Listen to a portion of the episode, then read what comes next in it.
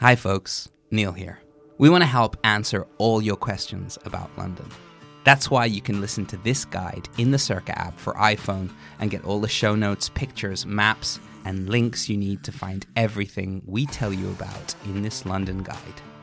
Best of all, in the Cerca app, you can message a Cerca concierge. You can get any question about London answered by real people right here. The latest galleries, West End shows, how to do the big attractions right, how to use the tube, where to find an absolutely beautiful Sunday roast right now. We are giving you a friend to ask anywhere in the world. Real people, no AI ever. And for a limited time, it's completely free. The Cerca Travel app is available in the App Store right now or at cercatravel.com.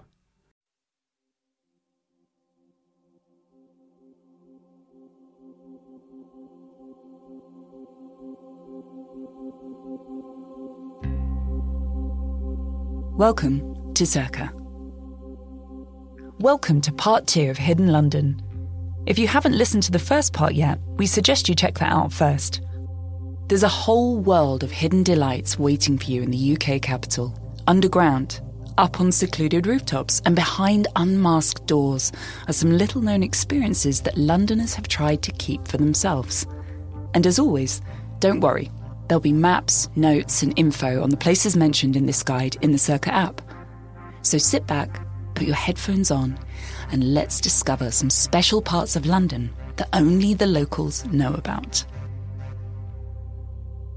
Just one rule you've got to keep them to yourself.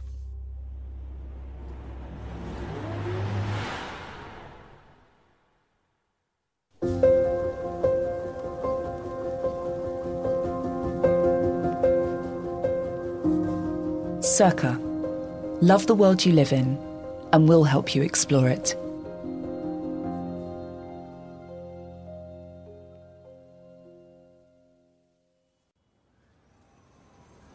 From the historic underground to the sky high modern, I think it's about time that we take a look at some of London's best out of sight rooftops.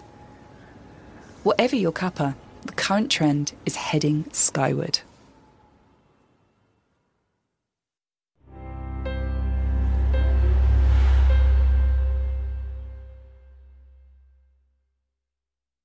Three neighbourhoods for skyline secrets.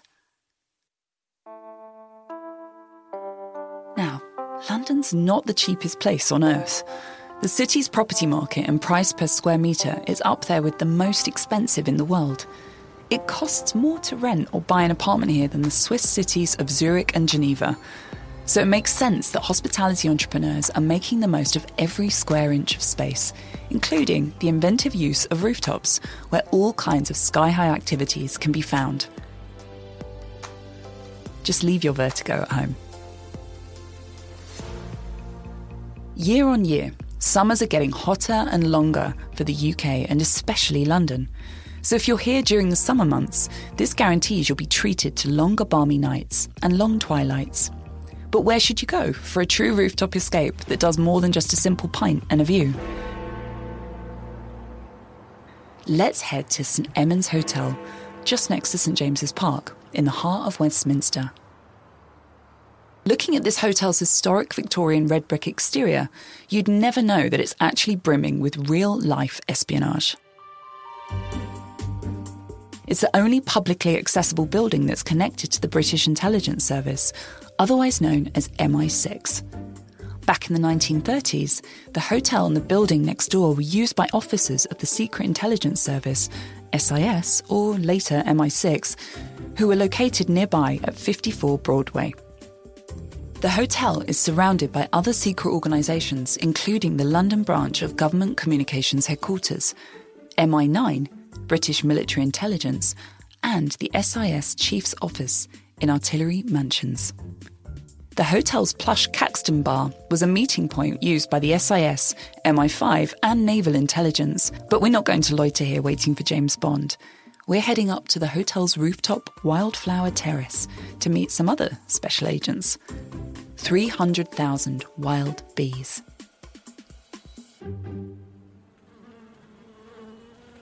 Here, you can sign up for one of the beekeeping taster sessions, where a resident beekeeper will guide you through a hands on session in the hives to learn how honey is formed. Take a honey spiked cocktail in the bar afterwards, kind of like Bond, only sweeter.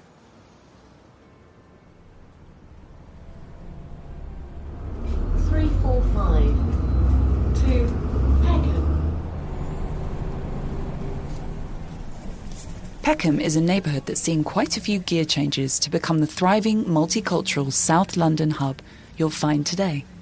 The area grew from a wealthy residential spot in the 16th century to a commercial centre in the 18th century, one that attracted industrialists who wanted to avoid the high rental prices in central London. Despite Peckham falling into decline in the 70s, it's back on top form today. In part thanks to a multi million pound regeneration effort and a creative, artistic community who are daring to do things differently. Let's start with the Bussey Building on Rye Lane. The iconic building was used for wartime production in both World Wars, while its basement doubled as an air raid shelter in World War II. Today, it's the highest drinking spot in the neighbourhood, with a heated covered bar that serves up panoramic views of London's impressive skyline.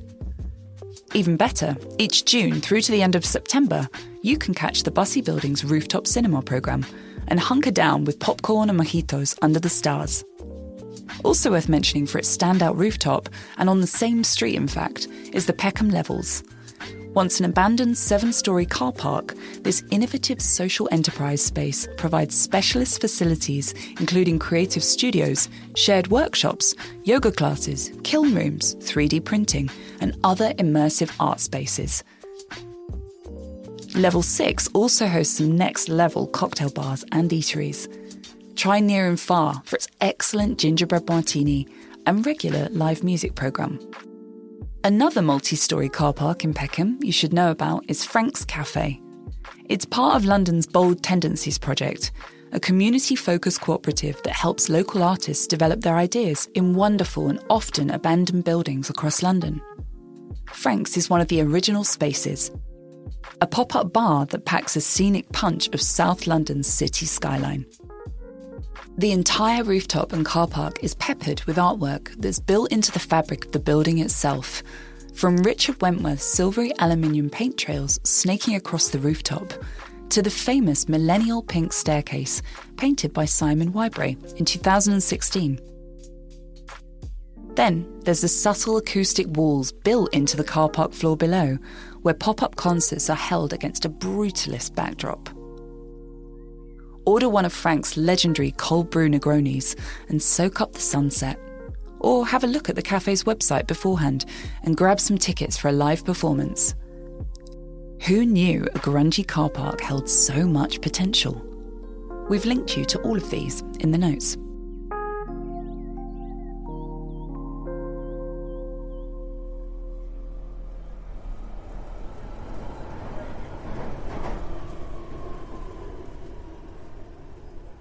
On the opposite side of the city, in East London's Wapping, which for all you Americans is actually spelt with an A, like Wapping, but pronounced Whopping.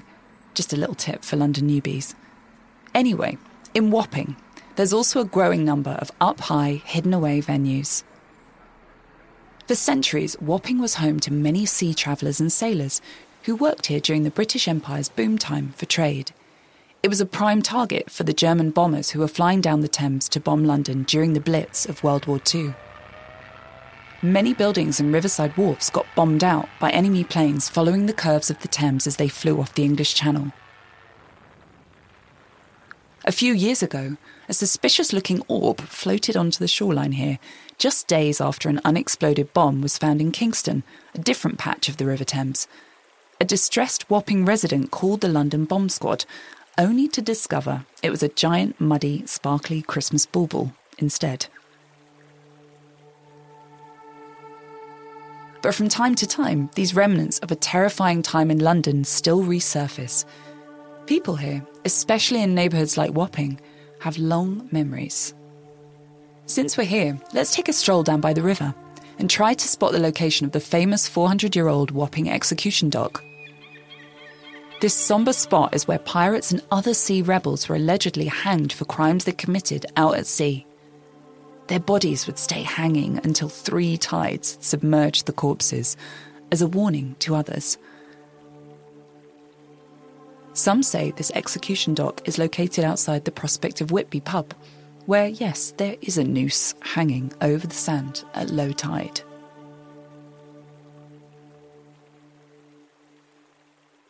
The famous diarist Samuel Pepys used to drink and write here quite often. The notoriety of the pub and the surrounding area also attracted visits from Charles Dickens and 19th century Impressionists Turner and Whistler. Both artists sketched views from the pub during their visits. Now, once you've had your fair share of Riverside mystery, let's go skyward again in the lovely local Wapping stalwart, the aptly named Skylight. This spot overlooks Tobacco Dock, a riverside spot named as such because of its role as a storage dock for large tobacco imports from industrial cargo ships back in the 1800s. Think killer views across the entire East London's financial district. But the real clincher for me is the chance to take part in the most quintessential of English summer lawn games, rooftop croquet. If that doesn't appeal, though, settle onto one of the squidgy daybeds grab some of the venue's street food, and watch the sky turn violet. Down the road from Wapping in Shoreditch is another East London rooftop, not short on charm, and still under the radar for most the Culpeper. Named after the 17th century herbalist Nicholas Culpeper, this award winning pub and restaurant sports a scenic rooftop garden full of in season vegetables, micro herbs, and of course, local East Londoners gawping at the city skyline. Grab a table here right amidst the towers of tomatoes and planter beds and order off a menu that celebrates the seasonal produce that's growing right beside you. There's also a regular programme of events, talks, rooftop astronomy classes, and sunset yoga. Got a touch of vertigo from all these rooftop escapades? In need of something to bring you back down to solid ground? Luckily for you, I've got just the antidote to high up adventures. And it starts with us heading down to the River Thames to hop on a boat.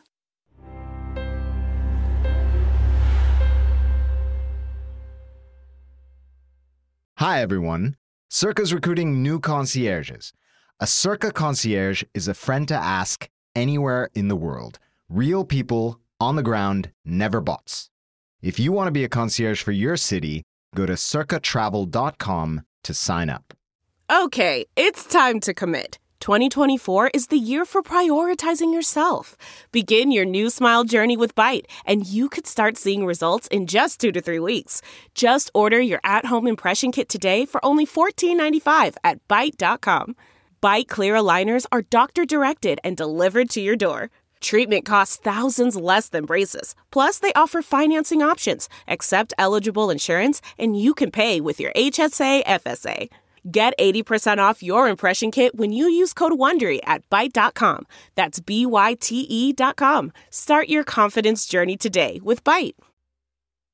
London's UNESCO Naval College.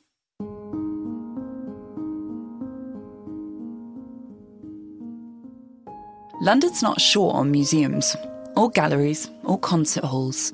The entire city is brimming with world class architecture. But there's one part of the city that sports some phenomenal gems and still manages to fly pretty much under the radar. This place is Greenwich, a downriver spot that's easily reached by taking the Thames Clipper Uber boat from several different piers located along the river. It's the fastest way to reach Greenwich from central London, and arguably one of the best to get the full scenic lineup of all the city's big landmarks. Greenwich began as a Saxon village. Since the beginning, it's been a place synonymous with boats and trade. Today, one of the bigger claims to fame is the Old Royal Naval College, a stunning piece of architecture that once served as a royal hospital for seamen at Greenwich. It was designed by the late great British architect Christopher Wren and built between 1696 and 1712. Today, it's on the UNESCO World Heritage Site list for outstanding universal value. Luckily, it lives up to the hype. The grounds and some of the college buildings are open for you to wander around, which you must, because inside these deceptively austere college walls are some pretty spectacular works of art, which have somehow avoided the tourist hordes. Maybe it's because of Greenwich's out of centre location, or perhaps it's the Greenwich Observatory that gets all the limelight. Either way, definitely head inside. First, the Painted Hall. This Baroque masterpiece has been compared by many art historians as the British equivalent of the Sistine Chapel in Rome. About 400,000 square feet of this royal hall are covered in Italian Baroque inspired decorations that were painted over 19 meticulous years by British artist Sir James Thornhill. His efforts earned him a knighthood and a paycheck of £6,685. That's about £785,000 in today's money. Thornhill used two key Baroque techniques whilst painting the hall trompe l'oeil, trick the eye, and chiaroscuro, contrast of light and dark. This enlivened the feel of the hall with an illusionary, otherworldly atmosphere. The painted hall was originally intended to be a dining room for naval pensioners, but it soon became a more important ceremonial space, even hosting the lying in state of English sea captain Lord Nelson. Keep your eyes peeled for the plaque on the floor that commemorates the exact spot where his body lay.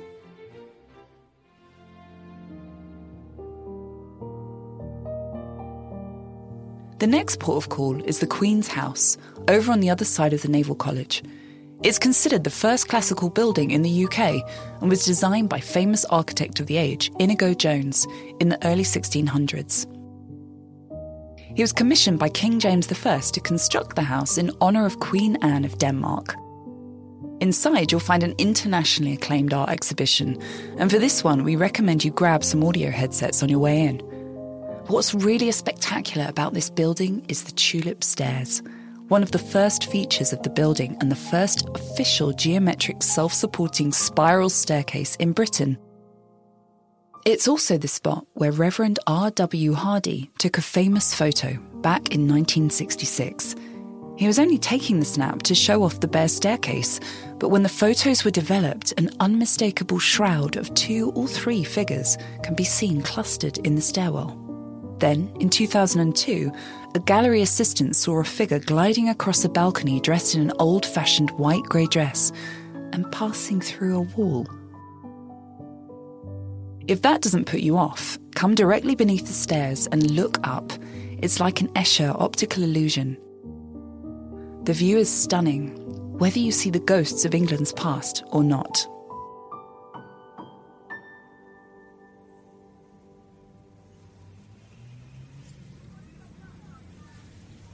Let's head back into the city centre to uncover some other inconspicuous architectural gems. Leadenhall Market is right in the heart of London's Square Mile, or the financial district as it's also known. This ancient 14th century covered market manages to blend shopping, art, and architecture in one colourful hit, and it's also pleasingly sparse on tourists. Leadenhall Market dates back to 1321 in what was then the centre of Roman London. It's weird to think this now elegant, eye catching arcade was once a smelly meat, poultry, and game market. In 1666, the Great Fire of London destroyed much of the market's elegant structure, and it fell into disrepair for nearly 200 years. But in 1881, famed architect Sir Horace Jones, whose job it was to revamp and rebuild London, designed the market to feature cobbled flooring and ornate roofing, the new facelift proved an instant hit, and it's managed to maintain this charming aesthetic ever since. Come here to see how financiers get their shoes shined, old school style. Or stop and refuel like the locals with a pint of Guinness and some oysters at Chamberlain's, one of several salty fresh seafood bars on the ground floor of the market.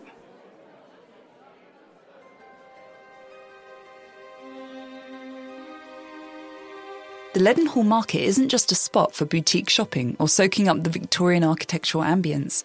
It's also a must for die-hard Harry Potter fans. Why? Well, it was featured in the first and second movies as the entrance to the Leaky Cauldron pub, and Leadenhall's passages are the cobbled streets where Harry and Hagrid walk on their way to Diagon Alley. You'll want to look for number 42, Bull's Head Passage. It's had a paint job since filming, but this was the original Leaky Cauldron entrance. After this, the producers of the films chose a different location for the fictional pub, yet another ancient market in London, Borough Market. Next up, let's go to Hackney. Located on Mare Street, look out for a shop filled with Grecian busts that's called the Last Tuesday Society. What lies behind this unassuming shop exterior is actually the Victor Wynd Museum of Curiosities, Fine Art and Natural History. Really, the name doesn't do justice for what you'll actually discover inside. It's known to insiders of the London art circuit, but it's pretty much off the beaten track for everyone else. Expect to enter a weird and wonderful shop with velvet cloaked rooms stuffed with every kind of oddity, plus a ton of shells, skulls, and taxidermy, as well as some seriously surreal art. A heads up, this spot is wonderfully weird. And there's also an absinthe parlour and a cocktail bar, just in case you fancy taking the surreal vibes up a notch. Reservations are recommended in advance. And yeah, we've linked you in the notes. Speaking of taking things up a notch, our next foray into London's best secret addresses is actually inspired by the original prohibition establishments that popped up stateside in New York and Chicago in the 30s. This city has got a speakeasy scene that's so good, most Londoners would quite honestly rather keep it to themselves. But hey, I'm feeling generous and I prefer not to drink alone, so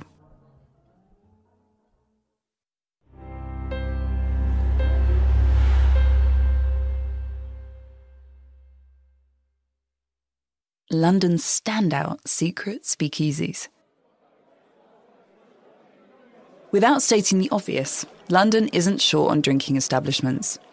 You don't have to wander more than a few metres to find a grimy old boozer for a pint, a chic wine bar for a carafe, or a decadent cocktail den for a ridiculously named concoction.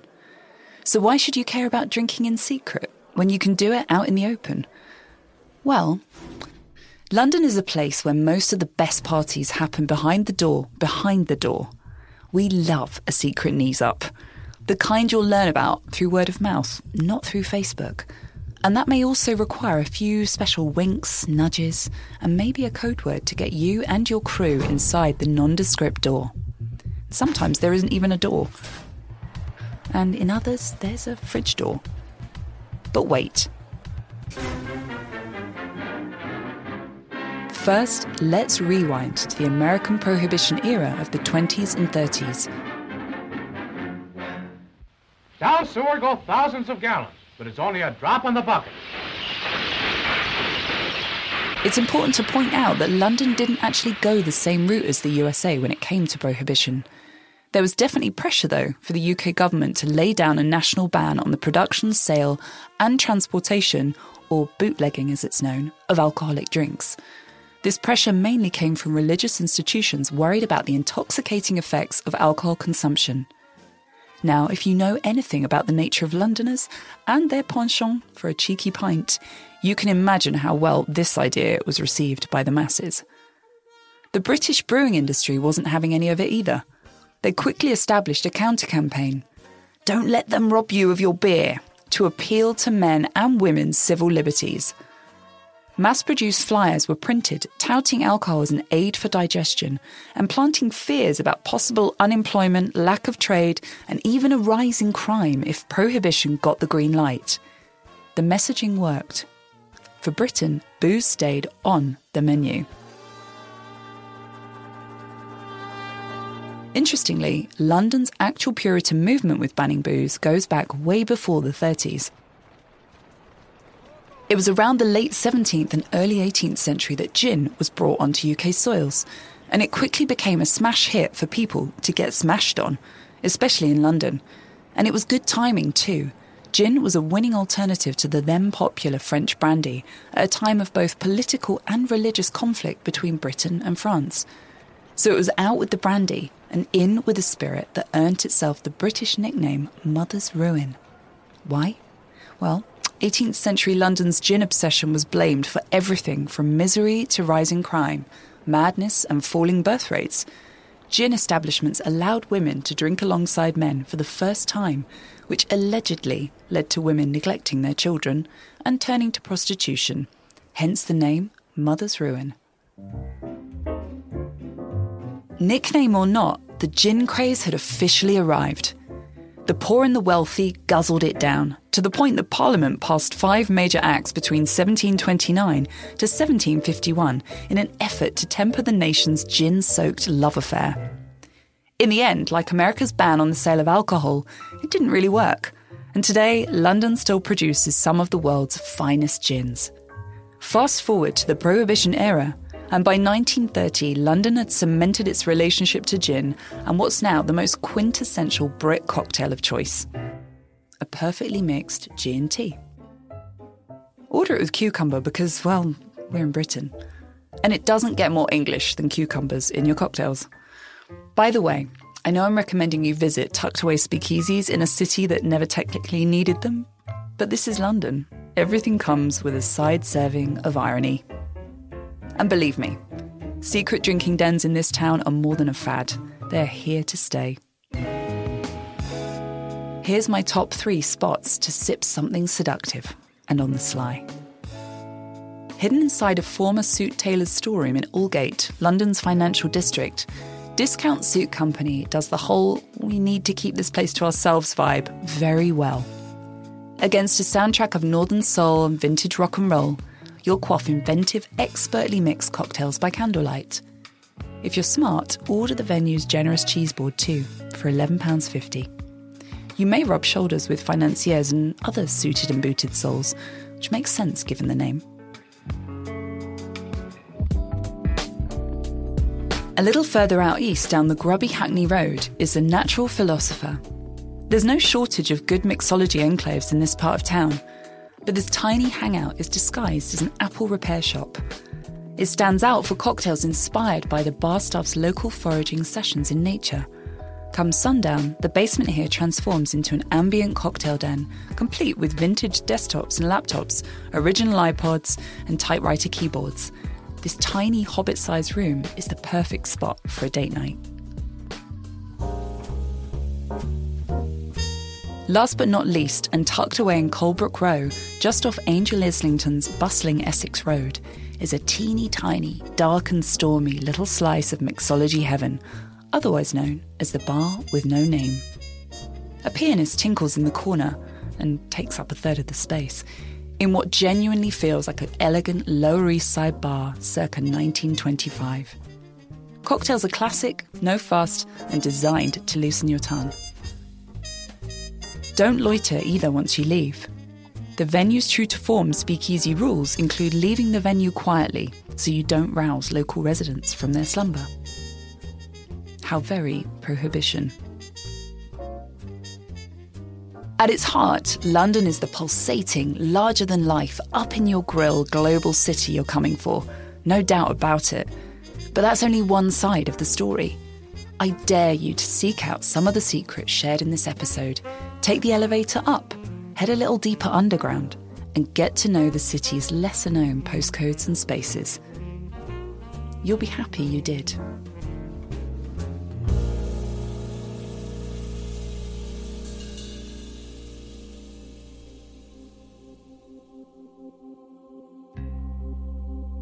Thanks for listening to our Hidden London episode.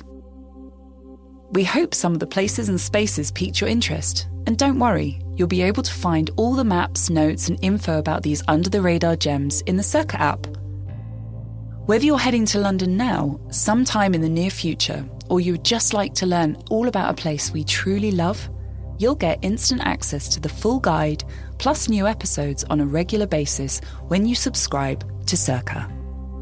For pictures and maps and notes and all the places in this episode, download the Cerca app.